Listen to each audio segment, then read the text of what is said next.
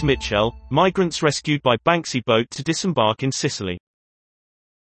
More than 350 people, including 150 rescued by Banksy's boat, have left a Mediterranean rescue ship.